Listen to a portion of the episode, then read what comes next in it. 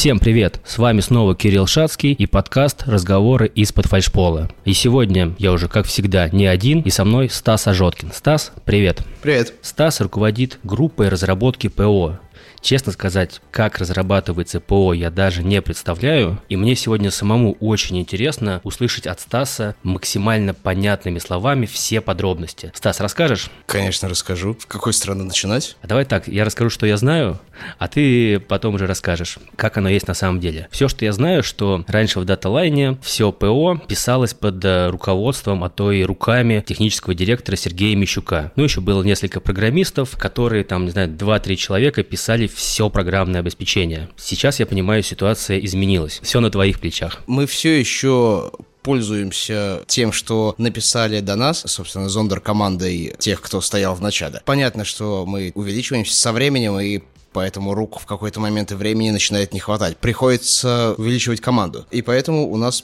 появился отдел по разработке. Это понятно. Давай все-таки сначала расскажем, что это за ПО. Понятно, что у даталайна ПО это не основная сфера деятельности, но все равно у нас есть достаточно много вещей, в которых полезно что-то автоматизировать. Допустим, у нас отдел по управлению сервисом, он общается с клиентами. Клиенты вполне могут периодически по статистике задавать примерно одинаковые вопросы и примерно одни и те же вещи запрашивать. Такие вещи, они вполне себе кандидаты на то, чтобы это автоматизировать и как-то снизить нагрузку на людей, дать им больше возможности, сил, времени, рук на то, чтобы делать что-то менее рутинное. И есть у нас достаточно много внутренних еще задач, когда одинаковые примерно вещи, уведомления о плановых работах, уведомления об абьюзах с наших айпишников. Это привет Роме Обрядину. Он ждет от меня фидбэка по этой задаче. Отправка всяких сообщений о днях рождения, это же тоже делается все вручную. Смотри, насколько я понимаю, да, ты сейчас говоришь про задачи автоматизации.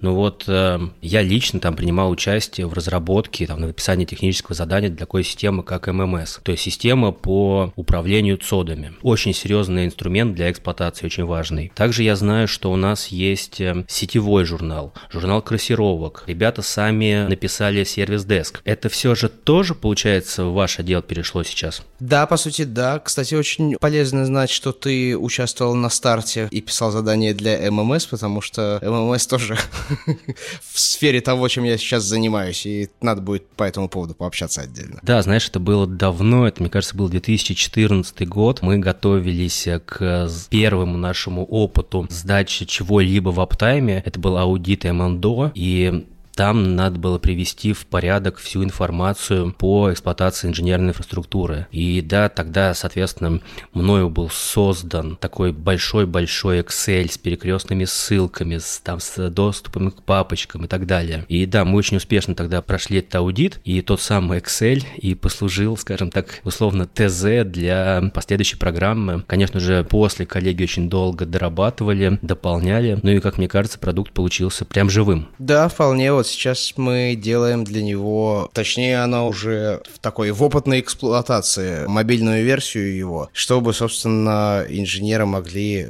на местах с чего-нибудь мобильного, чтобы не носиться туда-сюда с бумажками, заполнять те вещи, которые им приходилось носить и подписывать по ходу дела. Для слушателей, которые, может быть, там не знакомы с нашими процессами, с нашим ПО, немножечко расскажу историю.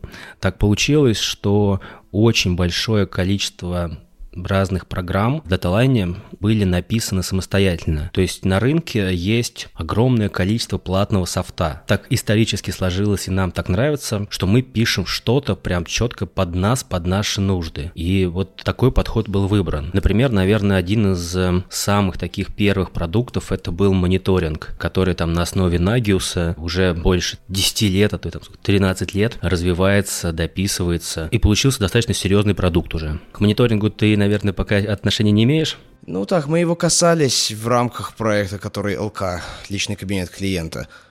То есть мы там лезем в мониторинг, в смысле мы с него забираем данные, чтобы показывать их на том, что называется морда, в смысле лицо, в смысле... В смысле интерфейс. Да. Мы показываем вещи вроде скорости записи на диск, скорости чтения, нагрузка на процессор, на оперативку. В общем, показываем базовые какие-то параметры по виртуализации, нагрузку на процессор, на оперативку, на запись чтения из диска и по каналам связи. Подожди, ты канал связи, конечно, хорошо, но мне кажется, ты забыл самое основное, это инженерная инфраструктура и ЦОД. Я все-таки как человек э, оттуда, да, я буду помнить и напоминать тебе. Да, конечно же, мы во все личные кабинеты выдаем информацию по электроснабжению, по температуре в машинных залах. Но ты затронул тему, на самом деле, мне кажется, очень интересную. Это вывод э, информации именно на мобильные телефоны, на планшеты. Расскажи, что уже здесь сделано. Здесь сейчас у нас, конкретно в том уже упомянутом ММС, мы выпустили, привет, Дима Курохтин, три мини-приложения, которые отвечают за согласование нарядов за старт процесса наряда со стороны нашего инженера и выполнение этого наряда со стороны инженера-подрядчика. Для тех, кто не в курсе, это существует наряд, там, допустим, где-то сломался кондиционер, создается наряд о том, что нужно починить кондиционер, нужно его обслужить. Он согласовывается является самым главным. Продолжай, продолжай. Мне очень интересно, как процессы, которые я очень хорошо знаю, рассказывают э, не специалисты. Давай дальше. Это в том числе то, почему я начал это рассказывать, потому что тогда я могу услышать от тебя комментарии, замечания и прочее, и возмущение на тему того, где я сказал что-то неправильно. А это очень полезно. Ну и, собственно, создается наряд о том, что нужно что-то сделать с этим кондиционером, или, возможно, его пришло время его технического обслуживания. Если этот наряд, который нужно нужно согласовать сначала, что действительно нужно провести это обслуживание. И далее инженер, которому согласовали наряд, он допускает к работе над, собственно, этим самым кондиционером специалиста или команду специалистов от э, подрядчика. Он от них получает всякие подписи, он читает им, собственно, всякий инструктаж по электробезопасности и прочее. Они под этим делом подписываются и приступают к работе, где они должны отмечать то, что они сделали, какие запчасти, инструменты и принадлежности они использовали, чтобы это было занесено, собственно, в конечную отчетность по наряду. После чего они это дело завершают, и инженер, собственно, у них принимает работы, и далее отчет по работе он сдает. Все, зачет у тебя по теме СОПов и МОПов принят. Ты рассказал практически все правильно. На самом деле, практически дословно и все актуально рассказал про процесс приемки работы подрядчиков. А у меня вопрос, а как же происходит подпись в электронном виде? Виде? Сразу скажу, мы сейчас это сделали путем отдельного экранчика. Ну, собственно, экран — это как в сайтах э, страницы. Экран это, — это состояние телефона, в котором на нем показывается определенная вещь. И вот у нас отдельный интерфейс на нужном шаге открывается, в котором можно пальцем расписаться. Другое дело, что мы уже попробовали это в жизни, поняли, что это в случае мобильных телефонов это мало применимо это вполне работало бы, если бы речь шла о планшетах.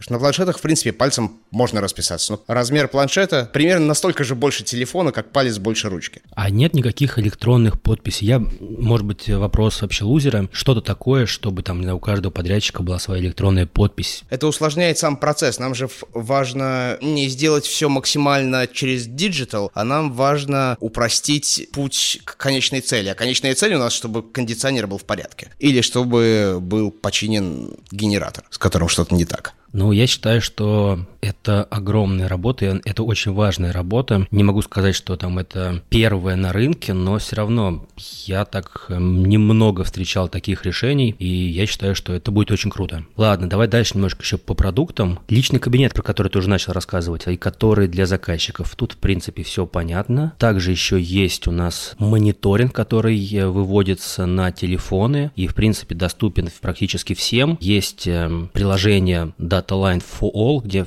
все, в том числе, не знаю, конкуренты могут следить за состоянием наших дата-центров. Есть э, более развернутые приложения, где, соответственно, вход по логину и паролю, и видно уже непосредственно конкретные места в цодах, конкретные стойки с необходимыми параметрами. А расскажи еще какие-нибудь большие, крупные проекты, над чем сейчас работаете, что скоро внедрите или что просто скоро обновите. Из того, что большое, есть, например, такой проект такой достаточно большой. Он исторически был назван БСС. И это сложное сокращение, которое мне-то было изначально незнакомое. И поэтому, когда мне объясняли, что ну, по факту получилось не БСС, а ОСС, я не то чтобы сходу понимал, о чем речь. Поэтому я объясню как я в конечном итоге это понял простыми словами. У нас есть большое достаточно количество услуг, которые мы предоставляем клиентам, которые включают в себя вот, выделение каких-то ресурсов наших, допустим, виртуальных машин, допустим, хранилище на S3 или подключение DBAS. Их, в принципе, немалое количество случаев, в которых нужно выделить такую услугу, они, в принципе, описываются более-менее такими понятными правилами, которые можно разбить, классифицировать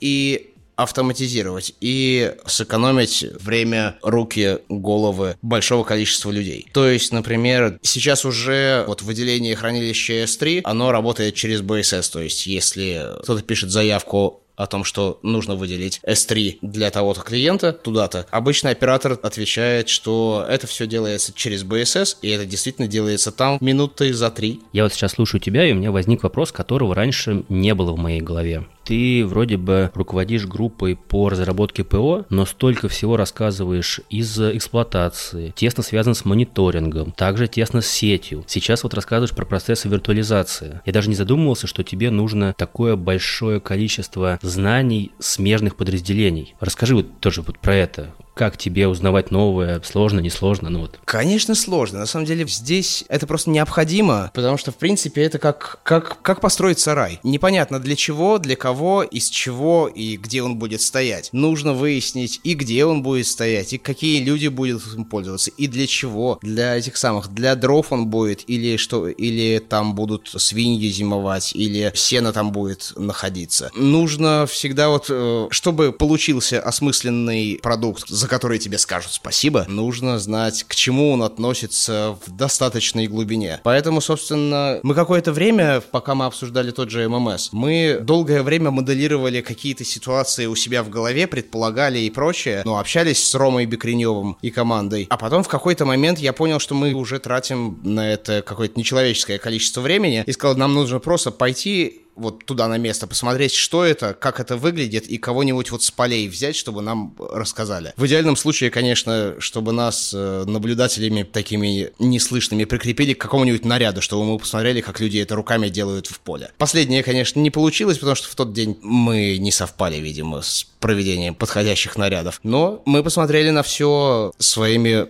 глазами. Я уже не раз во время своих подкастов это говорил, еще раз повторюсь. Я вот общаюсь с людьми, сам узнаю очень много нового. Я правда никогда бы не подумал, что разработчики ПО пойдут смотреть, как проводится ТО кондиционеров. И вот ты мне сейчас просто в голове перевернул этой информацией мой взгляд на разработчиков. Действительно, это необходимо. То есть, в принципе, я не раз встречался с таким подходом, когда команда разработки над каким-то продуктом, который что-то делает для бизнеса, она участвовала изолированно совершенно от всего, что происходит в бизнесе, и единственный вот канал коммуникации для них был техническое задание и, собственно, и комментарии правки по приемке. И это не очень здорово, потому что все, на самом деле, в итоге обычно получаются недовольны. Когда ты вникаешь в то, какая именно проблема есть, какую ты проблему пытаешься решить, ну, тебе придется прямо как можно ближе подобраться к тем, для кого эта проблема что-то такое вот каждодневное. Так что это понадобилось решить силами целой команды. С целью мы разобрались, сходили в поля, поняли, для чего вообще нам это нужно. Дальше момент, который я честно, я не представляю. Разработка продукта. Это же и написать э, программный код какой-то. Потом это же, наверное, какой-то дизайн. Дальше уже приложение я вообще не представляю, как работают. Сколько знаний в разных областях необходимо иметь разработчикам? Разработчик для того, чтобы он сделал свою работу так, чтобы все были довольны результатом, на самом деле нужно, чтобы ему поставили правильно задачу. Правильно и с точки зрения того, что достаточно подробно, однозначно и чтобы понятно было, для чего это. Поэтому, на самом деле, чуть ступенькой выше в уровне абстракции, где находятся там менеджеры проектов, аналитики и так далее, там начинается меньше глубоких знаний конкретных технологий, вот того, как это делается, но шире диапазон того, что тебе приходится знать. Потому что только так ты можешь поставить правильную задачу. И тут, ну, может быть что угодно, потому что, господи, однажды у меня ушло полтора года жизни, наверное, моей и половина моего психического здоровья на проект, связанный с э, доставкой еды японской, типа суши и прочего. И э, достаточно сказать, что я не люблю суши, я их никогда не ел. Я до сих пор помню некоторые названия. Опять мы перешли плавно к очень хорошему вопросу. Расскажи про свой бэкграунд и как ты пришел к работе в дата-центре. Ну, это такая история, которая вначале звучит как, как блокбастер. Четыре года я работал в магазине фототехники, где я был сначала контент-менеджер, потом, как все мы в те времена, был SEOшником, потом руководителем разработчиков, которых было, кажется, два. Потом это мягко начало перетекать еще в разные вещи, в том числе в интернет-маркетолога, где мне стало немножко скучно. Тогда я оттуда ушел, пофрилансил какое-то время менеджером, что не жизнеспособно, чудовищно, никому не советую так делать. Тогда я заработал себе такую какую-то подушку безопасности на то, чтобы поехать в такой трип по Скандинавии, где мы собирались снимать клип. Клип мы так и не досняли, это было 2014 год, но приключение получилось отлично. Это была Финляндия, Швеция, Норвегия, Фарерские острова и Исландия. Исландия была в конечном шагом, и я помню, что в какой-то момент я стою там на самом севере Исландии, рядом с палаткой, смотрю на закат, курю и думаю, что я делаю со своей жизнью? Надо нормальную работу найти. Я вернулся в Питер, там, собственно, посмотрел, куда бы я хотел, и в результате попал в контору по разработке мобильных приложений, где я в результате я проработал там 5 лет. И это было весьма увлекательно, пока мы не выросли до достаточных больших масштабов, и я уже понял, что я немножко в какой-то мере, возможно, я тяну назад то, что происходит, потому что я все еще помню Афганистан, тогда, когда нас было 20 человек, а тут нас стало 120. Вот, я оттуда, собственно, ушел, немножко отдохнул и ушел в, э, в большой аутсорс, потому что я не знал, в принципе, что он на себя представляет. Там я немножко поработал, понял, что это абсолютно не для меня. Тогда я подумал, дальше я буду очень-очень долго и пристрастно выбирать следующее место, потому что я понял, что, видимо, большие компании не для меня, и я хочу в компанию, которая человек, может быть, 100 потому что в них еще есть что менять. Меньше инерция для этих изменений. И тут я, собственно, встрял. Я три месяца, наверное, искал, а потом меня пригласил наш архитектор Виталий Удалов. Он, собственно, он мне позвонил просто посреди дня и сказал, слушай, а ты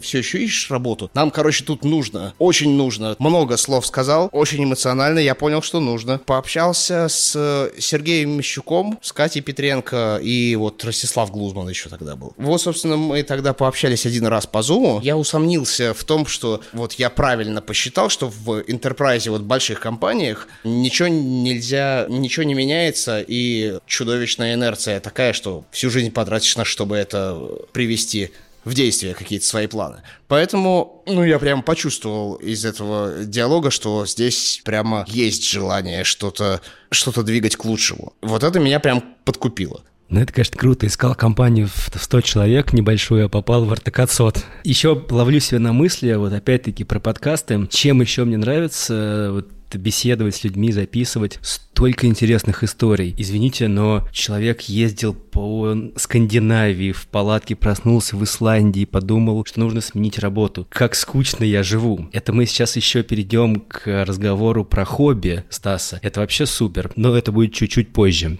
И ты, рассчитывая попасть в маленькую компанию, ты оказался в огромной корпорации, не знаю, как даже сказать правильно. Да, я, собственно, я и спросил, что типа, а сколько у вас э, людей? Мне Сергей Вещук говорит, что, ну, включая охранников, наверное, человек 600, но мы сейчас сливаемся с Ростелекомом, поэтому будет гораздо больше. В общем, я не ожидал, но меня заинтересовало. А как тебе такие вещи в крупной неповоротливой компании, как новогодний театр, подкасты, куча движух? Главное, что я считаю полезное конкретно для меня, это то, что есть возможность рассказать о том, чем мы занимаемся, зачем мы вообще нужны и с чем к нам есть смысл обращаться. Другое дело, что сейчас столько задач, что э, обращаются ко мне достаточно много, и некоторых я, скажем так, можно сказать, динамлю. Слишком долго отвечаю, потому что не все решается сходу. Привет, Оля Паитова. Привет, Катя Петренко. Мне очень нравятся твои приветы коллегам. Это означает, что да, ты уже работаешь не так долго, но уже абсолютно влился в коллектив, всех знаешь. А расскажи про свою команду. Сколько людей? Вот сейчас э, те, с кем я наиболее плотно работаю, это команда БСС, ЛК и ММС. Сплошные сокращения. Я, кстати, заметил, что в Enterprise очень часто есть склонность вот к сокращениям. И там, получается, человек ММС эпический проект, в смысле мобильный ММС эпический проект с той точки зрения, что там до позавчера там работал за весь мобильный ММС, за фронт отвечал один единственный человек, это Дима Куроктин. Дима, привет. Недавно мы подключили туда тестирование Юлию Чукурову. У тебя в отделе сколько человек? Честно скажу, я не считал. Есть шесть человек, кажется, на ЛК, есть человек 6 или 7 на БСС есть те, до кого я, видимо, еще не успел дотянуть свои щупальца. Это все твои подчиненные или это просто команда, которая работает над проектом? Это сложный вопрос, мне кажется, он прям философский, потому что не до конца понимаю схему оргструктурную. Модель такая, что она вообще, в принципе, для того, чтобы сделать хороший продукт, сложно следовать исключительно модели того, что я командир, а вот здесь вот мои эти самые рядовые, которых я посылаю туда-то. Это скорее как знать на Руси много столетий столетий назад, которые на какую-нибудь Куликовскую битву вместе со всеми остальными шли. Это типа, что тебе нужно в любом случае вариться в общем котле и понимать, кто над чем работает, и вместе с ними над этим работать. Ты не можешь просто раздавать указания и принимать отчеты, иначе получится хрень. Я действительно раньше думал, что группа ПО – это люди, которые сидят, извините меня, кодят на разных языках. Сейчас э, для меня открылось э, твое направление совершенно по-другому, что это действительно скорее что-то процессное, что-то очень связанное с большим количеством людей внутри компании, других подразделений. Правда, это круто и интересно. Тут такая штука, тут необходимо вникать, в смысле, в э, происходящее и для чего ты все это делаешь. Потому что софт, он же делается для людей, для того, чтобы люди им пользовались.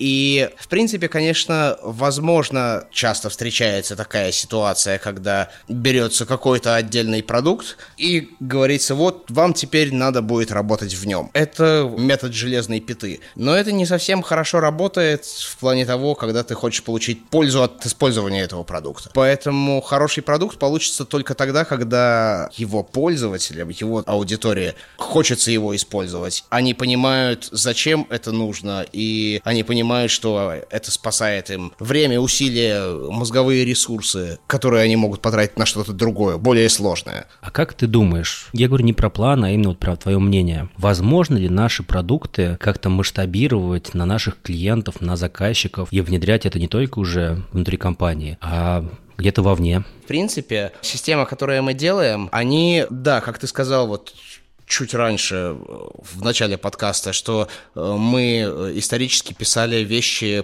под себя. Но при этом очень часто при таком подходе, когда достаточно долго работаешь над кастомными продуктами, сделанными под конкретные нужды, ты начинаешь понимать, как это можно превратить в то, что называется коробкой. Это то есть коробочное решение, которое вот с определенным количеством таких крутилок настроек, оно годится не только для тебя. Вот и в этом именно и был вопрос. То есть у нас есть ММС с э, приложением на телефон, и заказчики говорят, а мы хотим, чтобы у нас был тоже такой ММС с таким же приложением.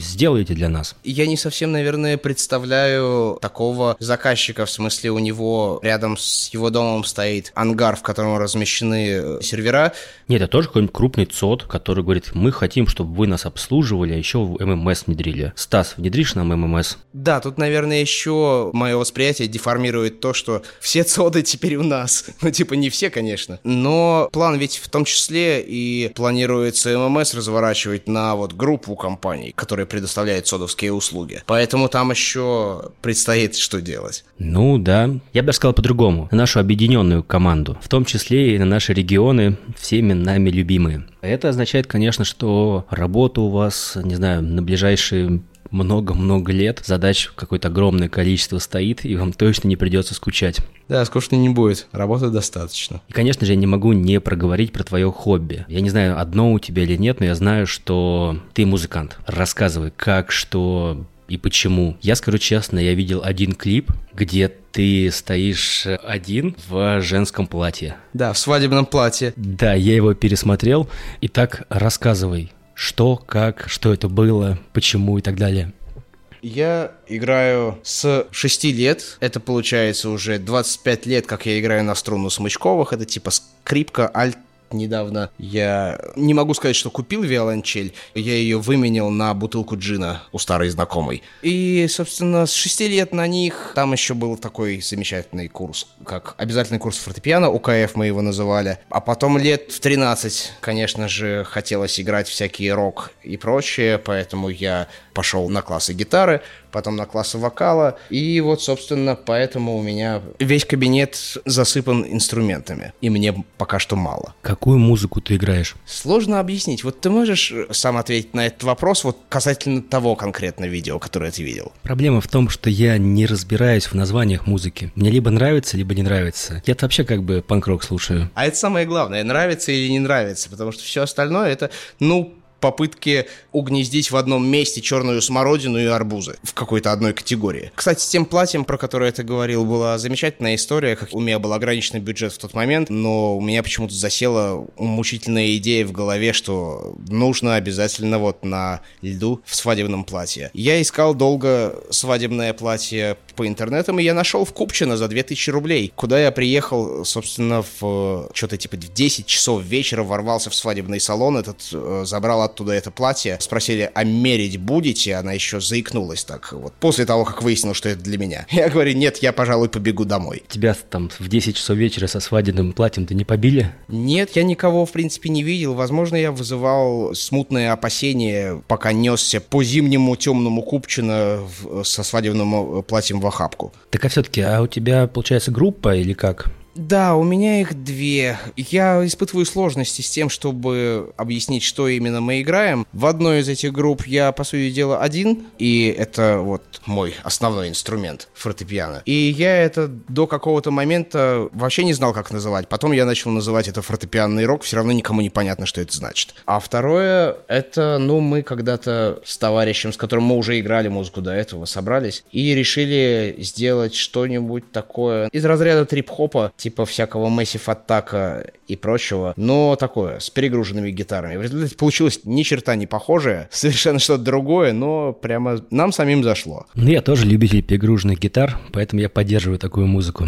Но я думаю, что Ссылочки на твои группы мы разместим в описании подкаста. Время нашего подкаста подходит к концу. Итак, мы уже тут заговорились. На самом деле очень интересно. По крайней мере, мне было правда интересно. Но у меня припасено в любом случае несколько традиционных вопросов от Шада. Ты уже, получается, вышел, когда у нас была удаленка. А в ЦОД ты успел зайти? Да, я когда рассказывал, собственно, про ММС и то, как мы над ним работали, я, собственно, упоминал, что мы пошли в итоге в ЦОД смотреть, как это все выглядит будет. Я тогда, собственно, сел на поезд, приехал в Москву, как раз когда было 32 градуса, очень удачно попал. И вот мы, собственно, с аналитиком и с разработчиками прогулялись, посмотрели на все. Вот, и, соответственно, первый традиционный вопрос от Шада. Что тебя больше всего поразило в ЦОДе? Меня, если честно, поразил масштаб. Я предполагал что-то подобное, но... И я не очень хорошо, конечно, ориентируюсь в пространстве, но я, наверное, Первые четыре раза, которые я выходил на улицу курить, я блуждал потом в поисках переговорной, в которой я угнездился, каждый раз. Достаточно длительное время. Потом, правда, я рассказывал уже про маршруты, о том, как добраться до этой переговорной. Вроде как людям, которые должны быть более знакомы с устройством. Ну а в самом дата-центре, не знаю, там дизель-генераторы, кондиционеры. Да, там нас провели. Оно впечатляющее. Сложно сказать что-то еще, потому что мы туда пришли, посмотрели на, собственно, девайсы, поняли, что это дорого, опасно и требует ухода. А что больше всего не, непонятно? На самом деле я привык считать, что если непонятно в принципе, как именно оно работает и что нужно для того, чтобы оно работало, это уже можно считать, что непонятно. А так как мы проходили там достаточно мельком, я не до конца вник в то, как оно в принципе работает, откуда что подается, какие системы с ним связаны. И, грубо говоря, это источник, который на дизеле работает, из которого выходит электричество. Это типа как динамо-машина, только которая работает сама. Но вот что происходит на обслуживании этого всего, наверное, если бы я был автомобилистом, я бы понял это лучше. Ну тогда точно сейчас э, как бы напряжение спадет. Приезжай, я тебе все расскажу, подробно покажу и что, как, почему и как работает. Ну и такой мой последний традиционный вопрос. Как ты понял, ЦОД — это огромное количество систем. Это инфраструктура, и виртуализация, и сеть. Вот что для тебя такое самое вот глобальное, интересное? Мне скорее, я бы сказал, взаимосвязь этого всего. Я постоянно вкапываюсь конкретно в взаимосвязь между тем, что связано с инфраструктурой, тем, что в услугах, которые мы предоставляем клиентам, тем, что происходит посередине между ними, потому что это самое интересное обычно. Из этого, собственно, и складывается понимание того, что нужно сделать в итоге. Ну, очень хороший ответ, мне нравится. Интересно, что на прошлом подкасте ко мне приходил Николай Паршин, который знает про ЦОДы все. Из него было сложно вытащить эти ответы. А сейчас на наоборот, получается человек, который вот только вот начал работать в дата-центрах? Для меня это все достаточно свежо. Я вижу очень много вещей, которые не очевидны, в принципе, человеку, который приходит извне. Допустим, какому-нибудь случайному новому сотруднику или новому клиенту, который впервые сталкивается с тем, что мы делаем. И первые пару месяцев, наверное, я слушал, развесив уши просто вот то, что рассказывалось как совершенно очевидные вещи. Ну, например, очевидные вещи, что есть Норд и есть Ост. Но это ни разу непонятно человеку, который только что появился в компании или который пришел извне. А есть еще Курчатовский, Остаповский, Санкт-Петербург, Новосибирск, Екатеринбург, Удомля. Удомля. Удомлю я слышал. Удомлю часто у нас упоминают. Я не представляю, где Удомля, но я запомнил ее название. Между Питером и Москвой. Ага, в Балагом? Ну, где-то там недалеко. Мне очень было интересно, не хочется заканчивать, но, к сожалению, надо. Спасибо огромное, что пришел. Ну, лично мне Спасибо тебе. было прям супер интересно. Да, мне тоже. Традиционно слушайте нас везде, подписывайтесь, ставьте лайки, ну и задавайте вопросы всегда готовы ответить. Все, всем спасибо, всем пока. С вами был Кирилл Шацкий и Стас Ажоткин. Спасибо, пока.